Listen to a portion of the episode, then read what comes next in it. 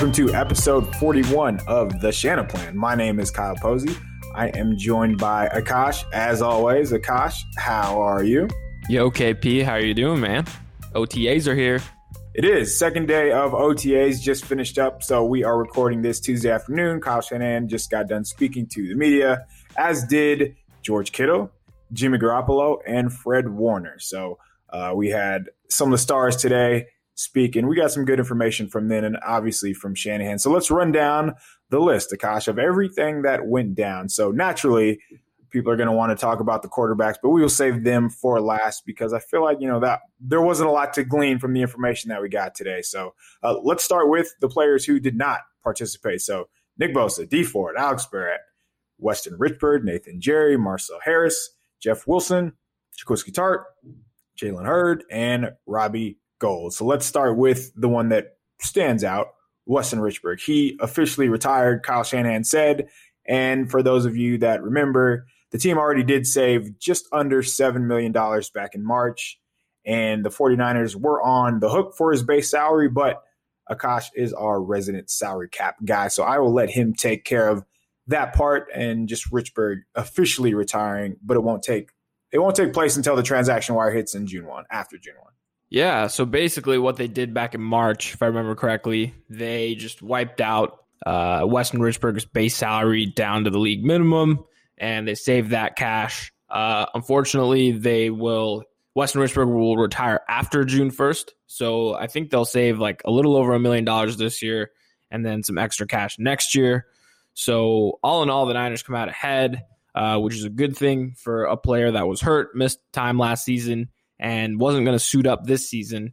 And the 49ers, I think I think they restructured him a couple seasons ago to save some money against the cap. So it could have been disastrous if Weston Richburg hadn't, you know, chosen to cooperate with them and restructure his contract and then retire per plan. And so all in all, 49ers come out ahead, which is all that matters.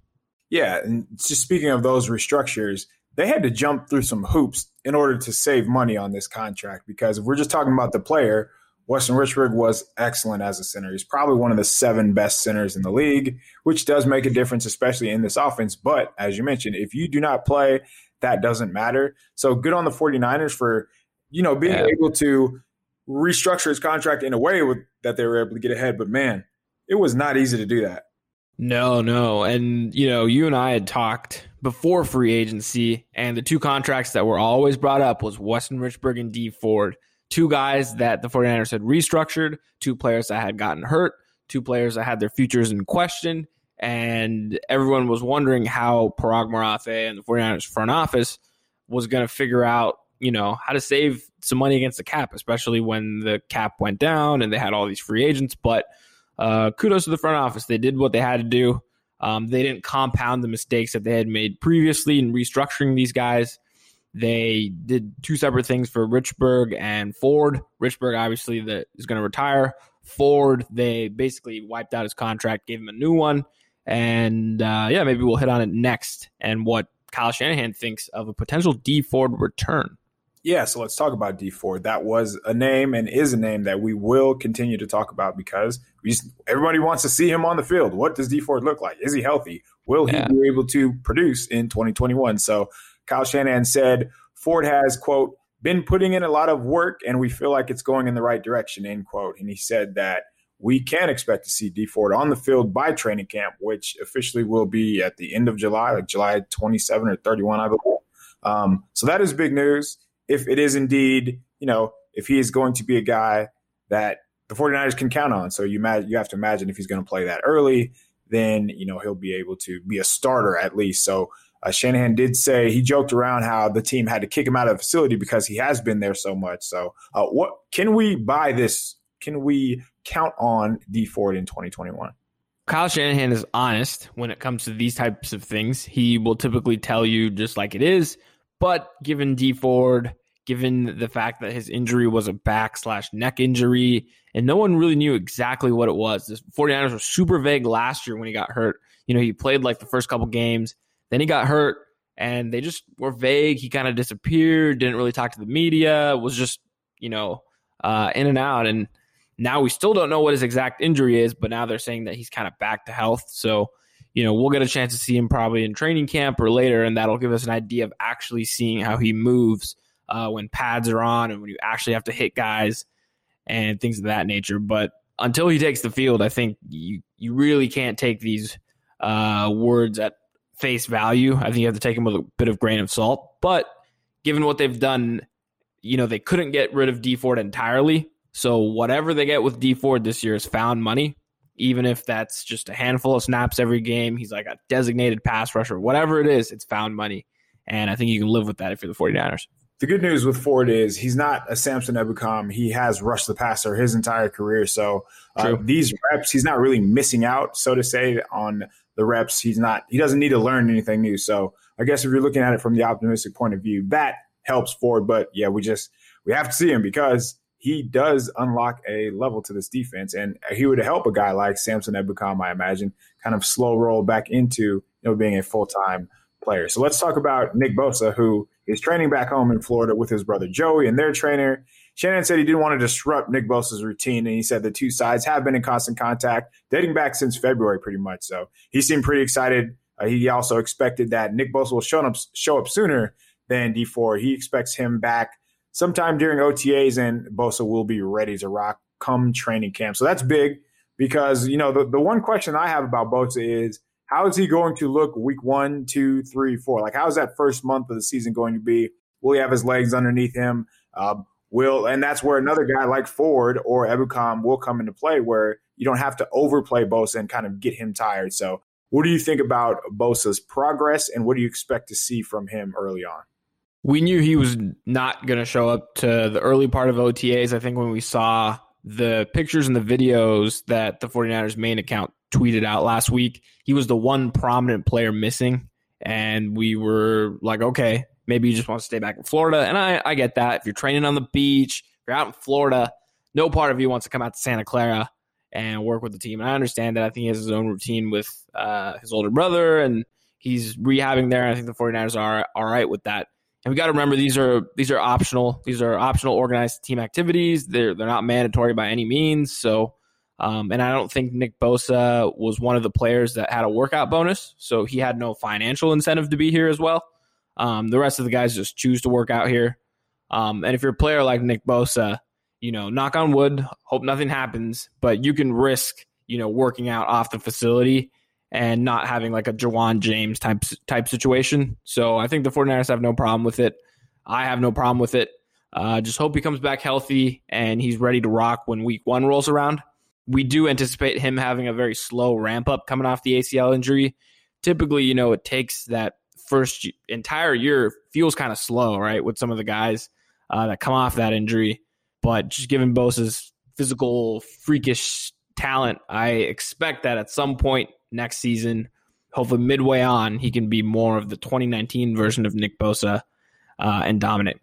It's funny that you bring up just the risk of walking, or just the risk in general of not being on the field or not being on, at the practice yeah. facility, because Fred Warner said the reason he did show up is, you know, just to be there for his team and what they're building. And he said that I could get hurt just walking across the street. So uh, speaking of Fred Warner, Kyle Shanahan said he wants him to be around forever. Fred Warner said he wants to be a Niner for life. Uh, Fred Warner also had a very cliche quote where he said, "Rent is due every single day." Which he says that a lot. I, I, I've heard him say that before, and everybody just eats it up every and time too. Kudos to him. Yeah, he uh, he knows the moneymaker, and he's he, still- yep, yep. He knows the pulse. So Fred Warner, congrats on getting engaged. He will be a married man soon. They actually joked around about um, the housing prices too and everything, but uh, Fred Warner, I think. Uh, Shanahan said that he expects something to get going sooner than later, which means we could see a contract for Fred Warner. Uh, a report came out last week. It was about Darius Leonard getting paid first and how that can kind of mix things up between these two. Um, do you think that's going to have any effect on what Ford, Fred Warner makes? Because there's a real chance that he gets paid twenty million dollars per season. Ironically, so I, after this report came out, I, I tweeted something along the lines of, yeah, if you're in Fred Warner's camp, you want to wait for Darius Leonard's new contract to come out, because that will then become the floor for any negotiation with the 49ers. And if you're the 49ers, you want to get ahead of Darius Leonard's deal and make a deal with Fred Warner, because you will use Bobby Wagner's old deal as kind of the floor uh, for negotiation, right? That's just how contracts go. Every time a player, especially of this magnitude, signs a contract, it just, the number just keeps going up and up and up and up. So I'm sure there's kind of like a staring contest between Darius Leonard's camp and Fred Warner's camp of like, hey, you make the move first, because then the other player is really just going to benefit off of that. And I'm sure their contracts will look very similar, um, even though we both think that Fred Warner's a better player, but we also like Darius Leonard, I think, as a linebacker. Um, but to answer your question, yeah, so I tweeted something along those lines, and Fred Warner's dad, who's actually pretty active on social media, yes. out of the blue, out of the blue, liked it yesterday, and I tweeted it like two weeks ago or whatever when the report came out, and I thought that was kind of interesting. Fred Warner Senior, big name searcher of his son, um, yes. does like to comment, is actually pretty entertaining. I don't mind when family members do that, as long as they're not. I don't, I don't either. Top, um, I love as long as they're not Lamar Ball in it. Right, right. Uh, no, that's pretty funny. So uh, we do have to talk about the wide receivers, and one who has been around um, the 49ers land for a while as far as just the rumor mill goes, and then the legend, the man, the myth, Jaylen Hurd, who that legend's going to grow. Shanahan said he expects him to be ready for training camp, so that will be a third receiver. I'm fascinated by Hurd just because two hundred thirty pound wide receiver, runs a four five, just big, strong, and he's finally going to be healthy. Like, he was off to the side working at practice today, but you have to expect if he's going to be ready by training camp. I want to see what really matters here is, what do the reps look like for the receivers? Is it going to be Jaylen Hurd? Is it going to be Richie James? Is it going to be Trent Shurfield? Um, will it just be like a mix of all of these guys, including Travis Benjamin? And then, you know, uh, so to say, you throw out a steak, whoever gets it, like whoever these dogs get it, like you have to make them earn it. And I yeah. imagine they will all have their opportunity, but Jaylen Hurd was picked sixty-seventh overall. You want to get something back from your investment, and that that is a pretty high pick, in my opinion. I, I listed some names that were picked between sixty-five and seventy. Fred Warner was picked between sixty-five and seventy. So, yeah, you want to get some, you know, some production out of that. So what do you think the team is going to get from Jaylen Hurd this year? And do you think he will be kind of slow played back into it, even though Shanahan said he'll be ready to roll come training camp? He's in the Dee Ford camp, in my opinion, where they've both had huge injuries. And Jaylen Hurd specifically has had them in back-to-back seasons, right? He had the back injury two years ago, the A C L last year. Luckily, I think his A C L injury was like early in the offseason. It was before, I believe it was before training camp had begun. So it was like in late July, early August, I think. So he's he should be well ahead of the normal A C L recovery timeline. Um, like if you think Nick Bosa is well on schedule to make training camp, then Jaylen Hurd, in theory, just for the A C L injury, should be on track to return. But Uh, you know, when he was drafted sixty-seventh overall, and we were looking at his combine numbers, right? His, um, you know, short area burst and quickness and change of direction was really, really good. And coming off of an A C L injury, a major knee injury, like how are those, you know, things going to be different? Is he going to be as quick? Is his burst going to be there? Can he be that physical freak that, you know, the 49ers expected him to be when they drafted him in the third round? That that would be the question. And, you know, obviously none of those questions are going to be answered in training camp. Maybe you get a little taste of it in preseason. That's all we've kind of seen of him. That one play against the Cowboys, I think, in that preseason game where he like trucked somebody on the way to uh, to a touchdown. So hopefully uh, we get to see some of that in training camp or in preseason, excuse me. I imagine he gets slow played. Uh, I'm sure he'll be on like the Dee Ford plan where they'll slowly work him into it. They want to make sure that they don't put his health at risk. But I, again, I think you, if you get anything from Hurd, anything from Ford, it's found money. I think they're both kind of in the same bucket um, for different reasons, right? Ford, they've poured a lot of money into him. Hurd, high draft capital uh, in taking him. So anything you get out of those guys because of their injuries, found money, in my opinion. Yeah, and I agree with that. So he did have that one catch in the back of the end zone, too, where he mossed the guy. So he has... True.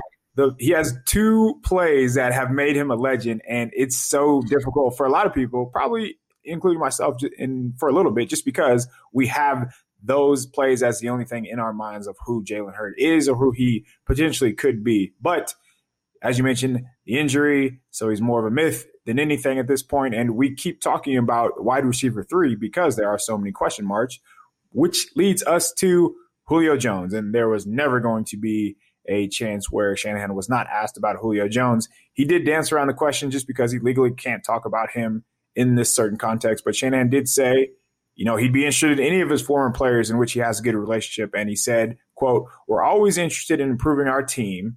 I would never say we're just done," end quote. And that all but confirmed Julio to the Niners, baby. So where do you think Julio plays in twenty twenty-one? Because as most people have seen by now, I'm sure, Shannon Sharpe just kind of called him on, on live on air and said, uh, asked him his plans, and he said he's not going back to Atlanta. So with that in mind, you know, there's a report about Julio wants to play with Cam. I've seen the Titans as the betting favorites to land Julio. Um, he's it's all over the map. So where do you think he plays in twenty twenty-one? First off, on the, the Shannon Sharpe, Julio Jones thing, I thought it was funny that a lot of people thought that Shannon Sharpe, a former N F L player, Hall of Famer, right, just tight with a lot of current players still, would put Julio Jones in the spot like that. And, you know, it, it, T V show, entertainment, you know, they knew what they were doing. Um, I'm sure the whole thing was a little planned. It was staged to make it seem like Julio was kind of caught off guard maybe, and that Shannon was just calling him off deck. But, you know, Albert Breer had the report in the, in M M Q B that morning, I think, that uh, Julio was the one that had asked out, and the, the Falcons had been sniffing around for a month looking for a first-round pick. So there, there's been rumblings, I think, in the N F L circles for a month, or at least since the draft, that Julio wants out. And so I, I think the whole Shannon Sharpe, Julio Jones thing has been, like, taken off on a tangent, like making Julio seem like he got screwed or whatever. I don't think that's the case. But back to where Julio plays, I think he plays for the Patriots. Oh, yeah. I think his relationship with Cam Newton, um, and the fact that Bill Belichick, aggressive, uh, could obviously use the help at receiver, even though they've added guys like Nelson Aguilar and Kendrick Bourne. I just think he ends up with with uh, a team like that. I can't see him coming to the 49ers as much as Kyle Shanahan and John Lynch are aggressive. I just think they've given up too much draft capital already, and, and some of the other moves they've made. And the salary cap space it would, you know, that they would need to open in order to fit Julio Jones' salary also requires some tinkering uh, with some of their current contracts. And I don't know if all that is worth it to go get Julio Jones when I think what they realistically need is just some a veteran wide receiver, but not someone of Julio's caliber necessarily. So what would you do at receiver? Would you make any moves? Would you just let the Richie Jameses, the Jaylen Hurds, would you let them duke it out, or would you make a move? What, what are you thinking? I think this would be very similar to twenty nineteen, where you roll into the season with these young guys. You see how the season starts out. Maybe all of a sudden you get on a hot roll, and next thing you know, you're six and two, seven and three, whatever. And maybe you need a receiver at that point. And then you have like an Emmanuel Sanders like trade. I think there are different areas where this team could use some help, and secondary and receiver are probably the two biggest question marks. And depending how maybe injuries go, how those guys play, I think you could help, you know, either of those position groups with a trade during the season, and not necessarily trying to make a move right now and really swing for the fences. I think this is one of those offseason dreams where fans just love Julio Jones, and sure, he just has the name brand, all pro guy, future Hall of Famer. And they're like, ah, oh, imagine him with the 49ers. But I just don't know if it makes a whole lot of sense.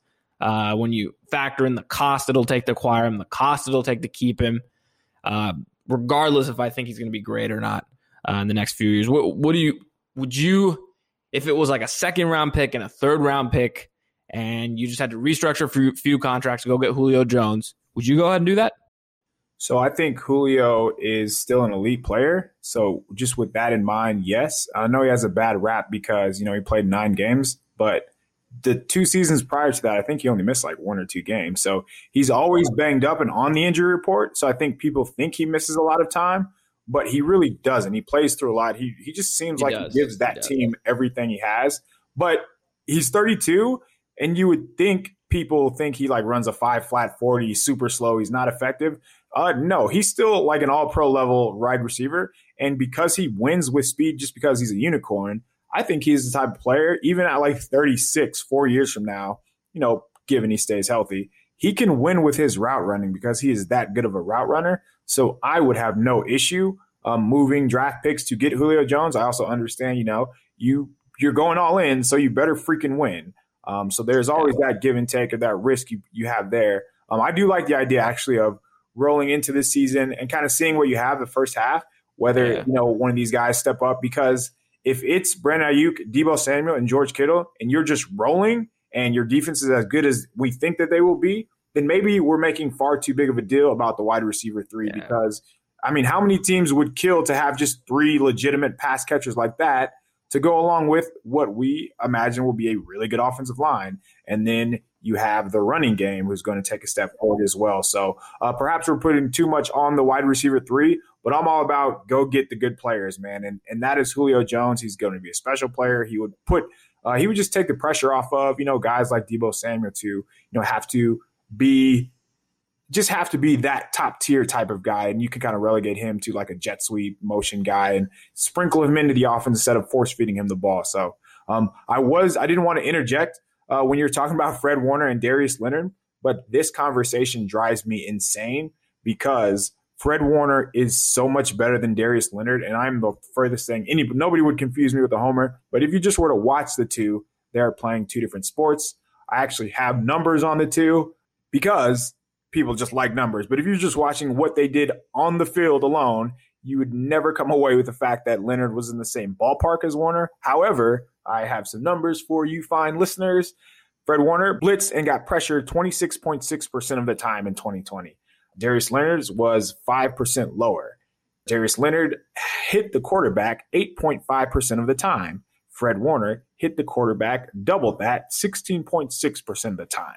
Uh, their yards per target, Fred Warner, four point six, Darius Leonard, eight point seven. Uh, their average depth of tackle, three point eight for Warner, four point five for uh, Leonard. Their completion percentage, fifty-two percent is how many is the completion percentage Warner gave up, which is unreal. Darius Leonard gave up an eighty-five percent completion percentage. Everything about these two, from the numbers to what they do on the field to how aggressive they are to just tackling in general, Uh, it's not the same. And congrats for Darius Leonard to get paid. But if I'm going to dish out that much money to a linebacker, he better be at Fred Warner's level. And I cannot say that for Leonard. With that in mind, we're going to take a quick break.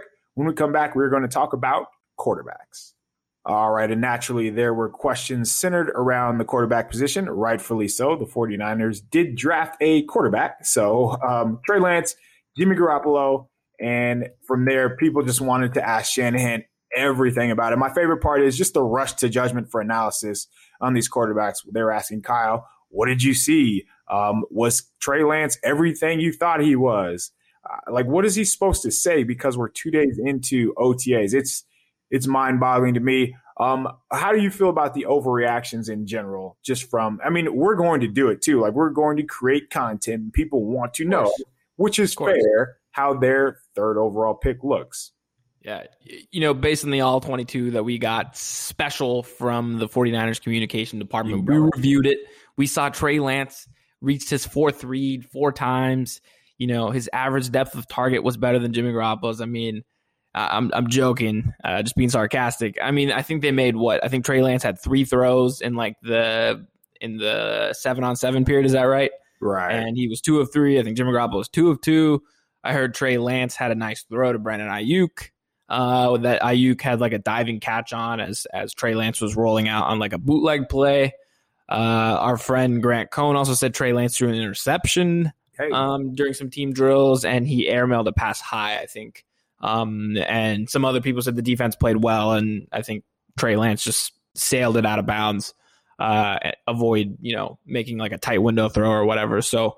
It's day two. They're not even in pads. They're in shorts and a T-shirt. I don't think you can take anything away from it. But, of course, I think this is Kyle Shanahan's, what, first time speaking with the media since post-draft, if I'm not mistaken. So I'm sure everyone wants to know how, how Trey Lance is in the building, how he's doing in the film room, how he's doing in the meetings, all that kind of stuff, um, and just try to get as much Trey Lance content as possible. But I don't think there's anything you could read into it. Yeah, like he threw the ball, what? Three times. Yeah.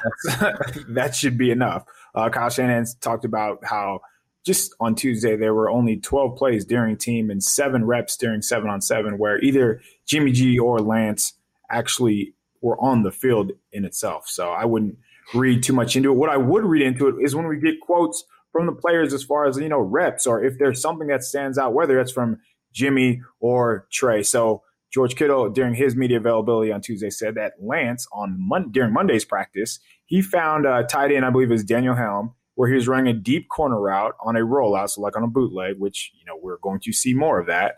And he said that was the last place that he expected the ball to go, and just because that's your last read on the play. And Lance ended up finding Helm for a big play. So as I mentioned, those are the quotes that we need to hold on to. When people are asking about Jimmy's ankle, uh, Kyle said Jimmy's ankle is fine. He doesn't ask him because it looks so good. Uh, yeah, it's May. It better look fine. Um, I'm interested to see just how competitive Jimmy is, uh, how he treats Trey Lance. Uh, is it going to be like a pupil? Is it going to be, you know, hey, I'm your competitor. I'm going to beat you out. Um, I'm going to help you along the way, but it's not sweet, essentially. So uh, that's what I want to see from just the dynamic in that relationship. What are you looking forward to seeing? I can't believe someone asked about Jim, Jimmy Garoppolo's ankle. Yeah. I mean, we were there in Seattle when he re-injured it. It was, what, late late November, mid-November, something like that? Right. And we're in May twenty twenty-one. It's been like six months since that. If there's something still wrong with the ankle, we've got problems. Yeah.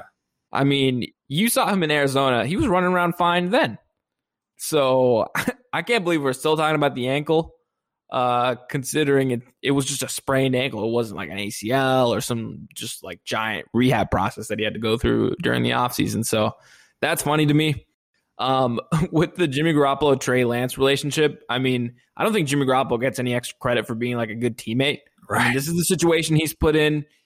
He's just, that's, he's got to deal with that. I, he can't, you know, bitch and moan about, oh, uh, you can't be like Aaron Rodgers, like, oh man, they've got this young quarterback behind me. He hasn't played, you know, enough to have those type of reactions or opinions. He just has to go out there and compete, try to win the starting job, and go out and win ball games for this team. That, that's all that matters. I don't, I don't need to hear anything from Jimmy Garoppolo about what he thinks of Trey Lance or how he's feeling or anything like that. Dude, we enough of that. Like, just go out there, play football, win some games, and then we'll talk about it uh, after the fact. Just, just the fact that he hasn't stayed enough on the field has led to this situation, and so I don't think he should have any say in uh, any of that stuff. So I don't, I don't mind when Grant tweeted out, or just when, when he's telling people that Trey Lance threw an interception. I know it's practice. If we do that for Jimmy, we do that for Nick Mullins, we do that for C J Beathard. So it's going to happen for Trey Lance too. Um, I wouldn't read too much into it. As I mentioned, it's more of, you know, where they are going with the ball. But yeah, with Jimmy, he just has to play. It's going to be fluff season for Trey Lance. It's going to be fluff season for Jimmy Garoppolo, especially in these practices where yeah. they are controlled. You know the plays. You know what the defense is running. You want to see what kind of look you get. And, I mean, if if we are seeing over and over where uh, Trey Lance is maybe ahead, or we keep getting quotes like we got from George Kittle on Tuesday where, hey, I didn't know he was going to throw that ball. We're, essentially what I took from Kittle's words were uh, we're not used to seeing that.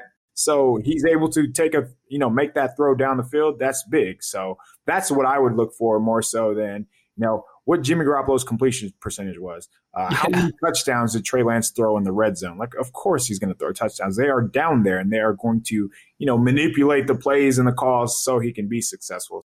Those are the things that I will be looking for. Um, are there any position battles outside of quarterback that intrigue you? Because I did ask Fred Warner about one where uh, the third linebacker spot is kind of intriguing. I know neither of those two will be on the field very much, but Demetrius Flanagan Foles, Uh, just versus Azeez Al-Shahir. That's a good one. Uh, do you have any? A defensive line. I mean, yeah. They've got a ton of bodies in that position group, and there's going to be just no way for them to keep everyone. So especially along the interior, I know they're pretty deep there. So I'm interested to see who wins that battle out, how Javon Kinlaw looks in year two. I feel like a lot of people are, aren't talking about Javon Kinlaw. A lot of focus on the receiver, Trey Lance, understandably, right, and, and the secondary, yet no one's talking about the guy that they picked fourteenth overall last season, and Javon Kinlaw had a good rookie season, but you would expect more from him going into year two, and it looks like he's been working hard in the facility and and staying in, in the Bay Area during the offseason. So looking forward to probably the defensive line and seeing how that shakes out. Yeah, if they can get in, if Kinlaw can take the next step, you said he was good. I wouldn't go that far. I would say he was fine. To be fair, that is a very difficult position to transfer, it is. translate to, because you're not going against – Um, guys who are just on partial scholarship or guys who just were redshirt freshmen. You're going against yeah. like the best of the best. So that's why most defensive linemen struggle. And I think we were spoiled with Nick Bosa during his rookie year, and that just ruined everyone's expectations. But yeah, Kinlaw is a very interesting one because he has the talent. Like, he was picked that high for a reason. Now it's just about unlocking that talent because uh, he, I mean, he was dealt a bad hand just having to follow in DeForest Buckner's footsteps. Yeah. But again, uh, there's plenty of talent around him, and all he needs to do is just put it all together. So uh, I think that'll do it for us. Uh, is there anything else that we need to talk about? So the 49ers have O T As, I think, the next two weeks. Uh, they have media sessions, uh, I think, one day each of the next two weeks. I think next week we'll hear from DeMeco Ryans, I believe, which will be the first time, which is going to be very cool. Right. Uh, the new defensive coordinator for the, the 49ers. And then I think the week after that we'll hear from Mike McDaniel, uh, which might be the first time since the Super Bowl that we've heard from him, uh, which will also be pretty cool because uh, I think he's now the he's officially the offensive coordinator. And uh, those guys hopefully will get media availability consistently. Uh, I think Kyle's been pretty good about that in the, in the past with giving his coordinators uh, some shine. So looking forward to that. Looking forward to more stuff from O T As. As always, subscribe, rate, and review to the podcast, Niners, Niners Nation Podcast Network, wherever you get it, Spotify, Apple, Stitcher, wherever. Please rate us five stars. Give us a review. Drop any comments. We appreciate you guys for listening. Also, subscribe to the YouTube page at Niners Nation. Uh, we hope to do more live videos. You can always find me on Twitter at A K A S H A N A V. Kyle, where can they find you on the Twitters? You can find me at K P underscore show. And with that, go Niners.